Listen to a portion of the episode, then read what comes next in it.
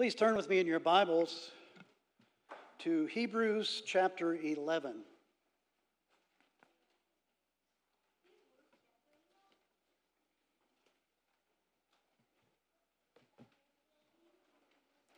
Hebrews chapter 11, this morning we are going to be looking at the first seven verses. Hebrews 11, verses 1 through 7. This is God's Word. Please give it your full attention. Now, faith is the assurance of things hoped for, the conviction of things not seen. For by it the people of old received their commendation. By faith, we understand that the universe was created by the Word of God, so that what is seen was not made out of things that are visible. By faith, Abel offered to God a more acceptable sacrifice than Cain, through which he was commended as righteous, God commending him by accepting his gifts. And through his faith, though he died, he still speaks. By faith, Enoch was taken up so that he should not see death, and he was not found because God had taken him. Now, before he was taken, he was commended as having pleased God. And without faith, it is impossible to please him, for whoever would draw near to God must believe that he exists and that he rewards those who seek him. By faith, Noah, being warned by God concerning events as yet unseen, in reverent fear constructed an ark for the saving of his household. By this he condemned the world and became an heir of the righteousness that comes by faith. Well, this is the first Sunday in what the church traditionally is called the Advent season. It's a tradition that goes back at least to about 400 AD. It's the four weeks that lead up to Christmas Day, and we spend them focusing upon the significance of the unique Son of God coming into the world by means of the incarnation. God the Son taking on human flesh, being born of a virgin. The word Advent itself means coming. And while we do focus primarily during these four weeks leading up to Christmas Day on the first coming of Christ over 2,000 years ago, we also, during this season, are often reminded that we're still anxiously awaiting a second coming of our Lord Jesus Christ to complete the work that he started. As children, this idea of the Advent season being a time of anxiously waiting is something that is deeply ingrained in their psyche but for them in the beginning, it's mostly about a de- decorated tree with a lot of shiny gifts underneath it. It is our prayer that as our children grow older, that joy in the gifts under the tree becomes a greater, much more valuable joy in the gift of God's Son for our salvation. It is, as we talk about Advent, we are reminded as followers of Jesus Christ that our whole life is to be spent in deep thankfulness for something that happened long ago, the death of Christ on the cross that enabled us to be saved, and something that will happen hopefully soon in the future when he comes a second time to bring to completion our salvation. We did not see Christ die on the cross. We cannot currently see Christ coming on the clouds with the saints in all of his glory.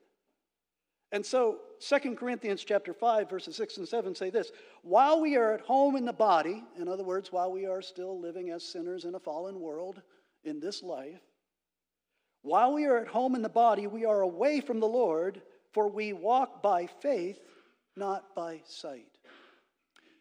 A follower of Jesus Christ walks through this life by faith and not by sight. Our hope, and really our worldview, our values, are all based in things that we know by believing God's word, not by what we see with our eyes, what we can touch with our hands, what we can taste with our mouths, what we can hear with our ears. We walk by faith, not by sight or hearing or tasting or touching. We know Christ has died for our sins, that he's raised from the dead for our justification, that he's coming again to defeat sin and death, to judge the world, and to complete our salvation. That's the faith that we live by, that we walk by. Here in Hebrews chapter 11, verse 1, it gives a definition of this faith. And it's not a complete definition. If you go to the rest of Scripture, you'll find that there are other aspects of true saving faith that other parts of Scripture talk about. But here, the, the writer of, of Hebrews focuses in on this idea that faith means walking in, according to things that we cannot see or sense, touch, feel, hear. He says, Now faith is the assurance of things hoped for, the conviction of things not seen. I actually like that translation. I, I, I, like the, the New International Version's translation of that verse. I like just a little better. It's a little simpler, a little easy, more easy to remember, and I've always remembered it this way. Now, faith is being sure of what we hope for and certain of what we do not see. Faith is being sure of what we hope for and certain of what we do not see. Now, I have to admit that if you take that verse out of context, and look at it just as itself, it's not distinctly Christian, is it? Practically anybody would have to agree with that statement. An atheist, a Hindu, a Muslim would agree with the statement that faith is being sure of what you hope for and certain of what you do not see. But that's where you have to put this verse in the context of Scripture. Because we don't believe in faith. We don't think faith is faith in faith. We believe that faith is in something far greater. This culture tends to elevate faith as though it's something you have faith. Doesn't matter what you have faith in, as long as you have faith. Faith is what's important. Doesn't matter what the object of that faith is. That's not what Scripture teaches. It's crucial. Your eternal well being rests upon what object, what is the object of your faith. Adam and Eve, they believed in the word of Satan. They put their faith in a lie. And therefore they rebelled and brought all of creation under a curse. They did not believe what God told them. They did not believe in God's word. They believed in the lie of Satan. And this is the mess that we've ended up with. It is crucial that you put your faith in the right object. And the context of Hebrews 11 is you need to put your faith in the Word of God. The Word of God tells you what reality is beyond the physical. The Word of God tells us what's real beyond what you can taste, touch, feel, hear. And so, what we must walk by is what the Word of God tells us.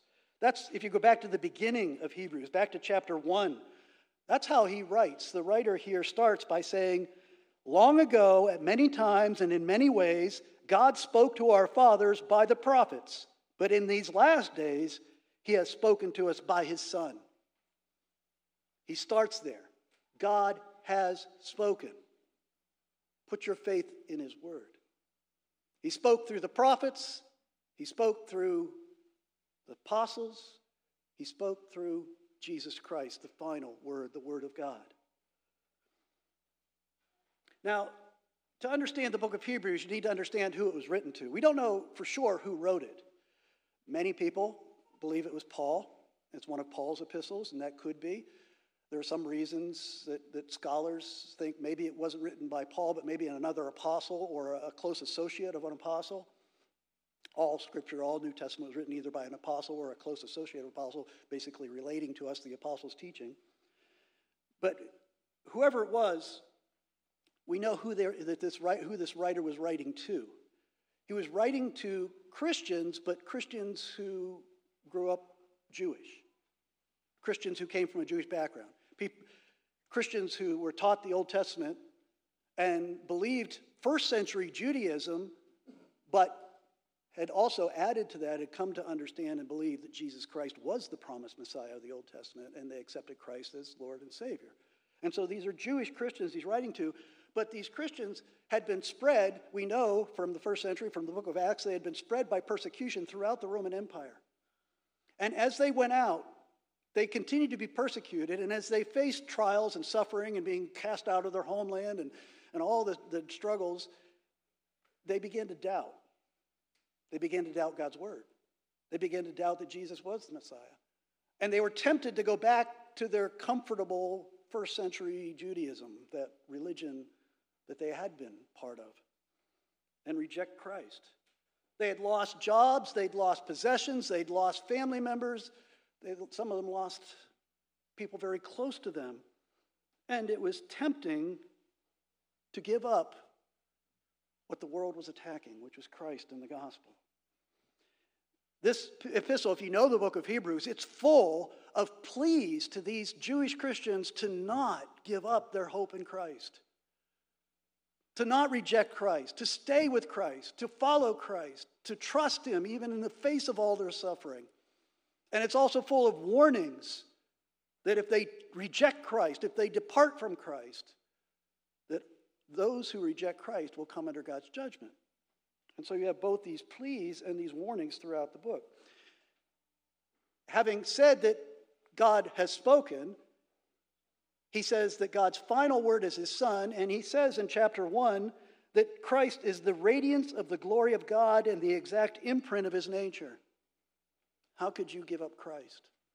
He goes on to say in chapters 1, 2, and beyond that Christ is far superior to the prophets. Christ is far superior to the angels. Christ is far superior to Moses. Christ is far superior to Joshua. He goes on to say that Jesus Christ is the great high priest, the ultimate high priest, who offered the final, ultimate sacrifice of his own blood to atone for our sins. He now serves in a greater heavenly temple, and he has established the fullness of the covenant, a better covenant, the new covenant. And so, in light of that, the writer says in chapter 2, verse 1, we must pay much closer attention to what we have heard, lest we drift away from it. Chapter 3, verse 12, he says, Take care, brothers, lest there be in any of you an evil, unbelieving heart, leading you to fall away from the living God. Well, that brings me to the immediate context of chapter 11. We're going to spend this Advent season looking at chapter 11 of Hebrews, but the immediate context is the end of chapter 10. In light of all of that, listen to what he says beginning in verse 35 of chapter 10. Therefore, do not throw away your confidence, which has a great reward. For you have need of endurance, so that when you have done the will of God, you may receive what is promised. For yet a little while, and the coming one will come and will not delay. But my righteous one shall live by faith. And if he shrinks back, my soul has no pleasure in him. But we are not of those who shrink back and are destroyed, but of those who have faith and preserve their souls. Saying to these Jewish Christians, don't shrink back from the gospel, don't shrink back from Christ. But we are not. He says, he's identifying himself. I have confidence that you will hold on to your faith confidence that the Lord will hold you. So that's the context. And you realize, you know, he's quoting there, interestingly, he's quoting from the prophet Habakkuk from the Old Testament. The coming one will come, my righteous one shall live by faith. In the book of Romans, Paul quotes that as the gospel. We are given the gift of righteousness by the gift of faith. When we put our faith in Christ, we are given the gift of Christ's righteousness. And having been given the gift of his righteousness through faith, we are given a heart to pursue righteousness. And so the life of faith is living by the unseen. Seeing the spiritual realm as God's word describes it as real as the physical realm that we interact with every day that God exists, according to verse 6, God exists and that He rewards those who seek Him. That He will fulfill His promises. We can be sure of what we hope for, certain of what we do not see. I'm reminded of that wise quote from the elf Judy in that classic Christian Christmas movie, The Santa Claus, where she says to Scott Calvin, Seeing is not believing, believing is seeing. Doesn't go that far in terms of truth, but you see, it reflects what Hebrews is saying. By faith, you see what's real spiritually. What are those unseen truths? Well, that's what chapter 11 is about. He starts out by introducing this idea, and then he gives examples from the Old Testament of saints who lived by faith, even under the Old Covenant. In, in chapter 6, verses 11 and 12, this is what he says. He says, And we desire each one of you to show the same earnestness to have the full assurance of hope until the end, so that you may not be sluggish, but imitators of those who through faith and patience inherit the promises. That's what the rest of chapter 11 is about. That we look at those who through faith and patience inherited the promises of God in the Old Testament, in the days before Christ came the first time. They were waiting not only for Christ's second coming to bring the fullness of salvation, they were still waiting for his first coming to bring atonement for sin, to save us from sin and death. They waited, they hoped, they persevered because they believed God's word, they believed God's promise. It says, verse 2 For by faith the people of old received their commendation. Old Testament saints, people who believed in the promise of a coming Messiah, were saved on the same basis that you and I are saved. We look back to our Messiah, they were looking forward to their Messiah, and we both look forward to the final coming. It says there, uh, just this is totally an aside, just as silly as a Santa Claus quote, but I, doing the language study in the original Greek, I noticed that the word, when it says people of old, the, the, uh, the actual quote is, For by faith the people of old received their commendation. In the original uh, Greek, the word there is the word from which we get Presbyterian, which means to me, that's one of the lessons I take from this, is that all saints should be Presbyterians. Is that? No, no, that's, that's, not, that's not the right way to interpret it. it people of old, it would be those people who lived in olden days, our spiritual forefathers, is what it's talking about, talking about the Old Testament, and that's the list that we're going to get our Old Testament brothers and sisters in faith.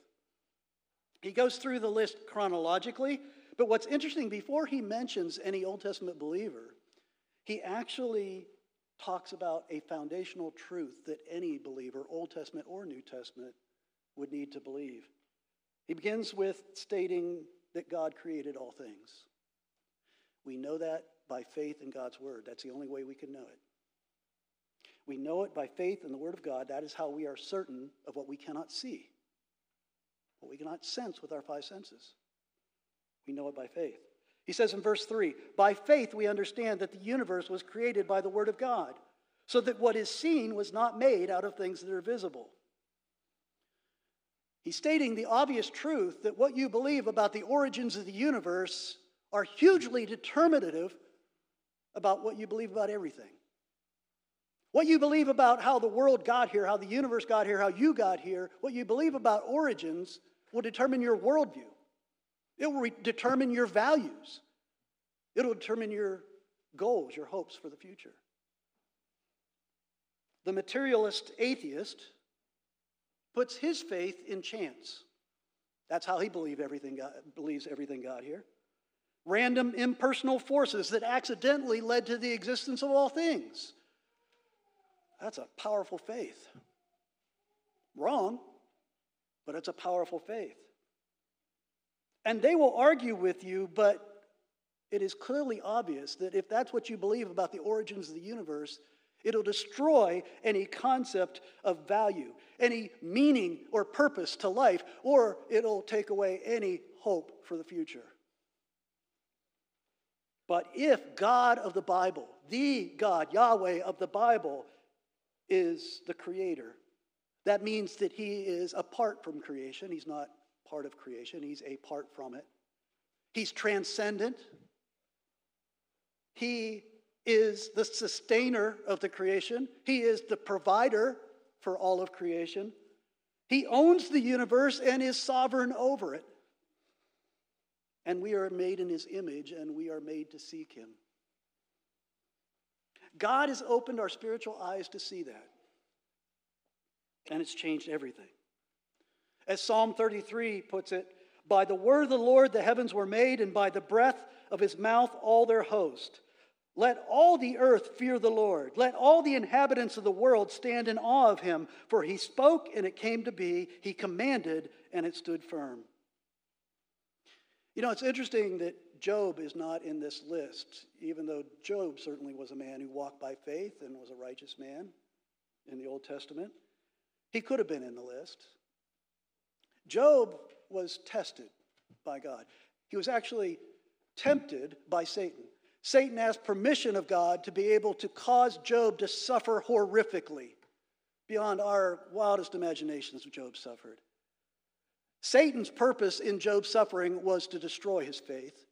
God's purpose in allowing it was to test and strengthen his faith. But what's interesting is that Job did eventually start to doubt, just like these Jewish Christians scattered throughout the Roman Empire were doubting their faith. And as Job was doubted, finally God speaks to him. And God speaks to him beginning in chapter 38 of Job. And the first thing that he reminds Job about is that God had created the universe by his word. He says, Where were you when I laid the foundation of the earth? Tell me if you have understanding. Who determined its measurements? Surely you know. The point foundational theological point that God was making to Job is you may not understand. Matter of fact, there's a good chance you're not going to understand my purposes, especially in your suffering. But you can trust me because I'm your creator. And I am sovereign. And I am working all things for your good.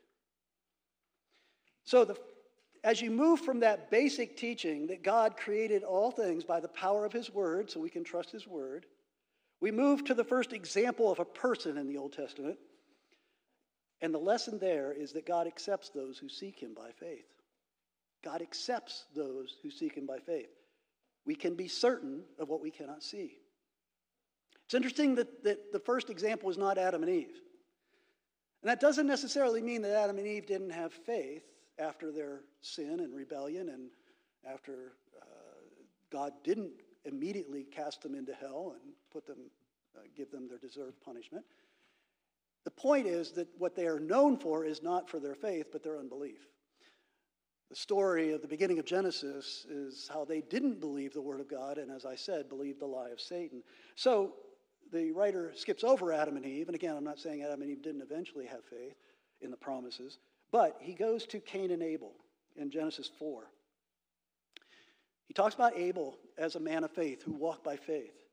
And there isn't a lot told us in Genesis 4 about Abel, but it says that Cain and Abel, the sons of Adam and Eve, they brought sacrifices to the Lord, an act of worship. It says in Genesis 4, it says Cain was a worker of the ground, so for his sacrifice, he brought the fruit of the ground. It says Abel was a keeper of the sheep, he was a shepherd, and so it says he brought the firstborn of his flock. And in Genesis 4, verses 4 and 5, it says this And the Lord had regard for Abel and his offering, but for Cain and his offering he had no regard. The turning point after God accepts Abel's sacrifice of the animal and does not accept the sacrifice of the fruits and vegetables from, from Cain, the turning point is that when God confronts Cain for his bad attitude, Cain does not repent, but instead murders his brother Abel. Abel was the first martyr for the faith. Abel believed the word of God, suffered for it, died for it. He was the first martyr. But God accepted Abel and his sacrifice. Scholars debate this, and I don't want to take too long on this, but in verse 4, it says, By faith Abel offered to God a more acceptable sacrifice than Cain, through which he was commended as righteous. Now, many scholars, matter of fact, most of the, the commentators that I consulted uh, looking at this verse this week, say that the problem wasn't with the sacrifice, the problem was with Cain. That Abel came in faith with his sacrifice, and Cain did not come in faith with his sacrifice. They say that because the context of Hebrews 11 is about those who have faith and those who don't, in contrast to those who don't what they say is based not being careful not to do what we call eisegesis, reading meaning into the text as opposed to exegesis, taking meaning out of the text. That you don't want to read into this some later idea that, that wasn't intended in Genesis. But I think that both Genesis, uh, Moses writing Genesis and the writer of Hebrews do see some significance, not just to the faith of Abel, but the sacrifice that he offered. It says that God, the Lord, this is Genesis, this is from Genesis 4, the Lord had regard for Abel and his offering. And here in, in Hebrews 11 4, it says, Abel offered a more acceptable sacrifice than Cain.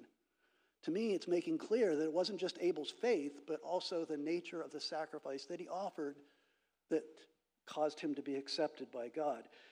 I just remind you, and again, you got to be careful not to read this in, but even most scholars agree that there's significance to the fact that the first blood that was shed after the fall of man was not Abel's blood by Cain, but the blood of the animal that was shed that gave, enabled God to cover the shame, the nakedness and shame of Adam and Eve that they felt due to the guilt of their sin. God sacrificed an animal, shed the blood of an animal, so that their shame from guilt from their sin could be covered. That, that is in the background of Cain and Abel. We also know that from the very beginning, the people of faith that are described in the book of Genesis offered sacrifices, animal sacrifices, as part of their worship to God. We're going to see that, you know, when you look at Noah, Noah offered an animal sacrifice when he came off the ark. Abraham offered animal sacrifice. This is all long before the law of Moses and the priesthood, and the Levitical priesthood, and the temple, and the, the, the legislated sacrificial system. From the very beginning, I believe that it was taught to God's people. And again, it's not clearly taught in Scripture. I could be wrong. I, I always want to say that. A little bit of speculation, but I think from the beginning it was always communicated somehow to God's people that blood sacrifice was necessary for salvation. And, you know, John Owen, and since I agree with John Owen, I'm given a lot more confidence on this. John Owen points to chapter 9, verse 22, where, he, where the writer is saying that the whole Old Testament teaches that without the shedding of blood, there's no forgiveness of sins. That's the message of the Old Testament. Without the shedding of blood, there's no forgiveness of sins.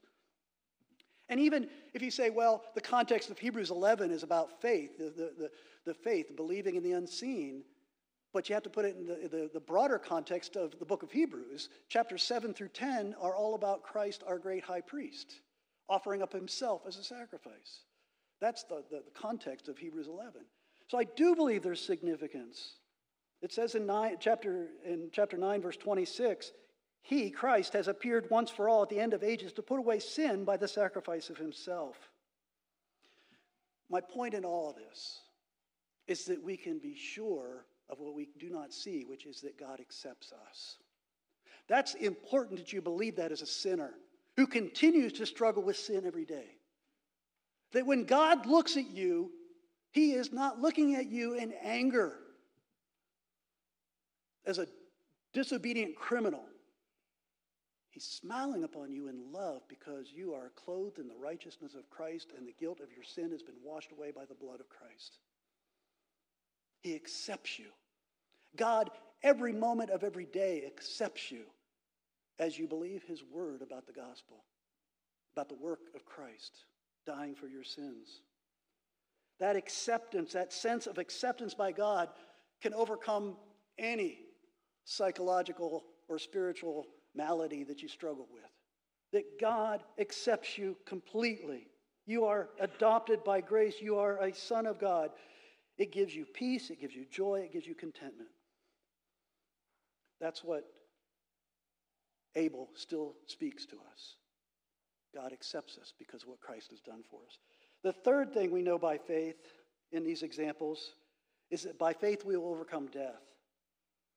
We can be sure of what we hope for when it comes to death. He uses the example of Enoch. Interesting that he picks Enoch. Enoch we know very much less even about Enoch than we knew about Abel because he shows up in chapter 5. Chapter 5 is at long genealogy, so and so begat so and so who begat so and so. In the middle of that genealogy, Moses pauses for a minute to mention Enoch. We know that Enoch was the great, great, great, great grandson of Adam. What's interesting is because the first people lived so much longer than we do, Adam was actually still alive while Enoch was alive. Matter of fact, Adam was still on the earth after Enoch was gone. But the important thing in the genealogy about Enoch is it, it says in chapter 5 of Genesis that he walked with God. Matter of fact, it says it twice. We only have a couple of verses about Enoch, but it says twice in, in a couple of verses he walked with God, which is the way the Bible talks about walking consistently by faith, being pleasing to God because of our faith. As it says in verses six, 5 and 6, he pleased God, and without faith it is impossible to please him. But then he mentions the one strange detail of Enoch's life. When Enoch was just a young man, 365 years old, just, just a young whippersnapper, he, um, it says in Genesis 5, Enoch walked with God, and he was not, for God took him. Now, lest there, that's kind of vague language there, lest there be any doubt what that means, and there never really has been a doubt what, what that means, but the writer here in Hebrews 11 says, By faith Enoch was taken up so that he should not see death. Think about it. Only Enoch and Elijah were taken directly to heaven without dying. Now, there's some theological mystery there. Don't ask me after the service. I don't, there's some implications of Enoch and Elijah going directly to heaven without dying. I don't know how to answer those questions. The Bible doesn't try to answer them. The point is, you and I don't need to fear death if we walk by faith. We don't need to fear death. There's one other group of people in the Bible that haven't lived yet who are also going to go directly into a state of perfection and blessing in the presence of God for eternity. That's going to be people who are alive when Christ returns. They're going to be changed in the twinkling of an eye in a moment. And they'll be given their resurrection bodies. They won't have to die. So, what this weird event of Enoch going to death, going to heaven without dying, it foreshadows Christ's victory over death at the cross in his resurrection. And it foreshadows the fact that when he comes again, those who are alive and believe in him and put their faith in him will not die either. We don't need to fear death, and yet the world around us is terrified by it. Just study your culture a little bit.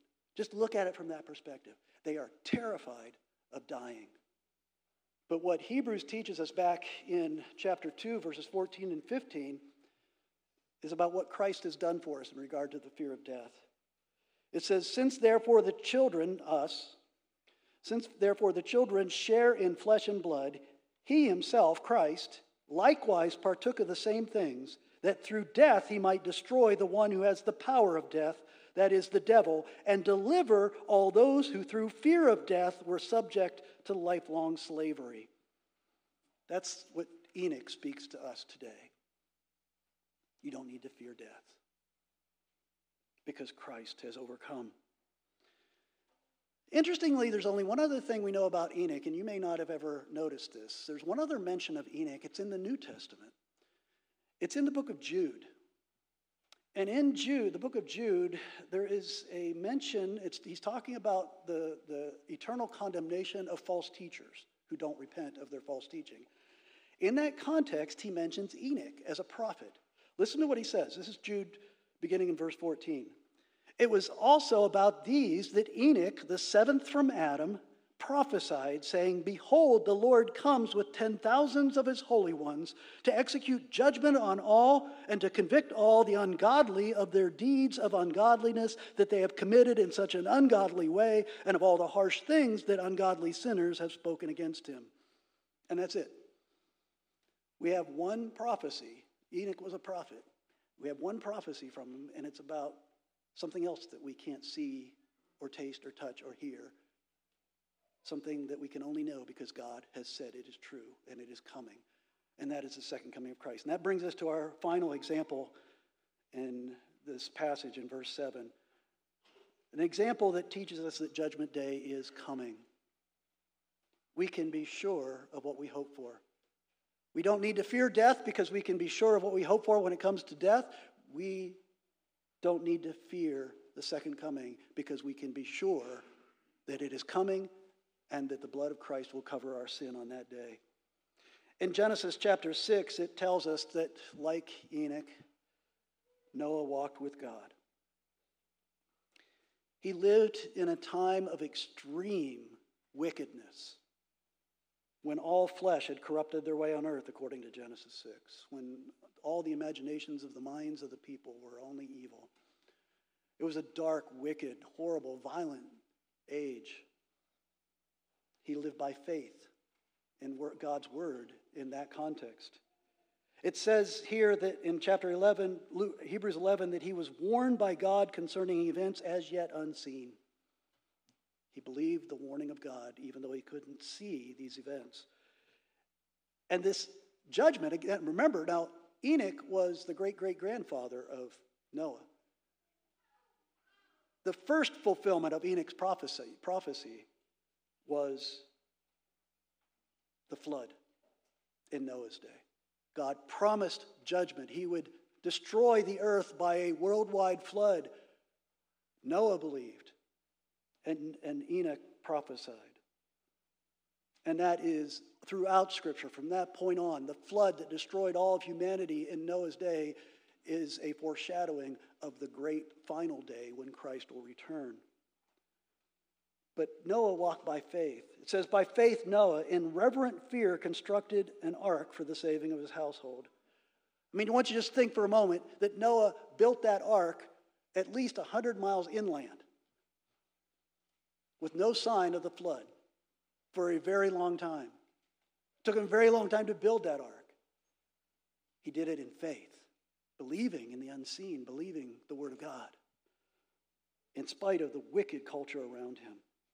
It's interesting in 2 Peter 2, we're told that, that uh, Noah, he's referred to as a herald or a preacher of righteousness. The Genesis 6 doesn't explicitly say that, but it's confirmed by the Apostle Peter that he preached the gospel.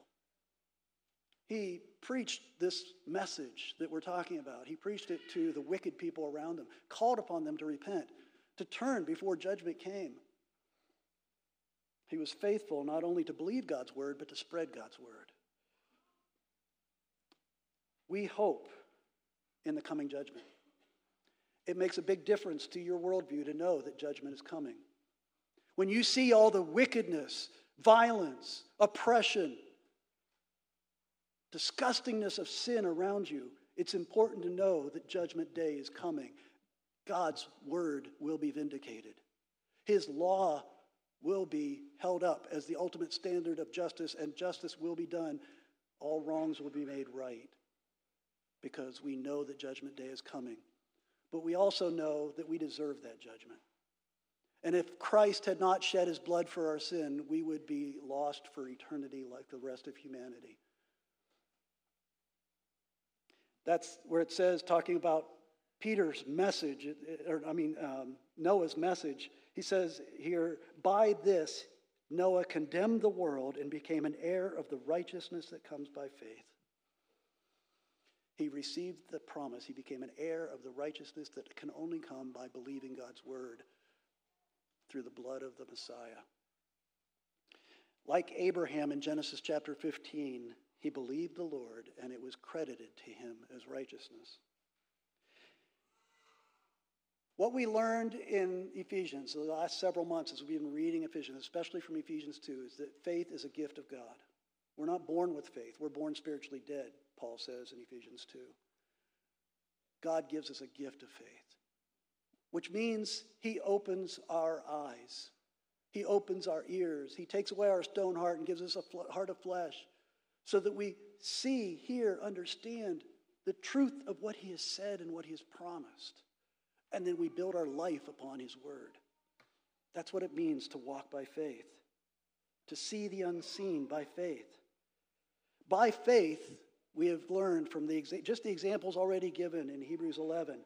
By faith, we see that God created all things by His Word alone, out of nothing. By faith, we know that God accepts us completely based upon our faith in the shed blood of Jesus Christ. By faith, we know that we don't need to fear death, that we will overcome death because we have been raised with Christ. By faith, we know that He's coming again to bring judgment upon sin, to do away, to purge the earth, the whole universe of the effects of sin, and to bring the fullness of our salvation, including our resurrection bodies, so that we can live in His perfect forever kingdom. We believe in the unseen. It's not easy. It's not easy to live based on what you can't see. That's a hard life. As if any of you have walked as a Christian very long, you know that's not easy. When I graduated from high school, I was a brand new Christian. I knew very little about Scripture, and I was very misunderstood by my friends. But when I graduated, I got a gift from an unbelieving friend. This is, this is a friend of mine who did not believe. But she gave me a plaque, and it meant, I still have it, it meant a lot to me. On that plaque was a quote from Henry David Thoreau. And this is what it said. You probably heard it before. If a man does not keep pace with his companions, perhaps it's because he hears a different drummer. Let him step to the music he hears, however measured or far away. I march to the beat of Jesus Christ. I trust his word. And because I trust his word, I can see the spiritual realm. Things that have happened in the past that I can't verify with my five senses, things that he's promised will happen in the future that I cannot verify with my five senses. But God's word has proved to be strong, powerful, and transformative. And that's where I put my faith, and I trust that you have too. Let's pray. Father, thank you for speaking. We were lost in sin and darkness, groping for answers. And you spoke. You spoke through the prophets, you spoke through the apostles, you spoke finally the final word, the word of God, Jesus Christ, your Son. And Lord, you have opened our eyes to see that He is who He claimed to be, and He did for us what He claimed to do. Father, I pray that as we continue to look at these examples of Old Testament saints who lived and walked by faith, that our own faith would grow deeper and stronger. We look forward to what you have to teach us about seeing the unseen by trusting in your word. We pray in Christ's name. Amen.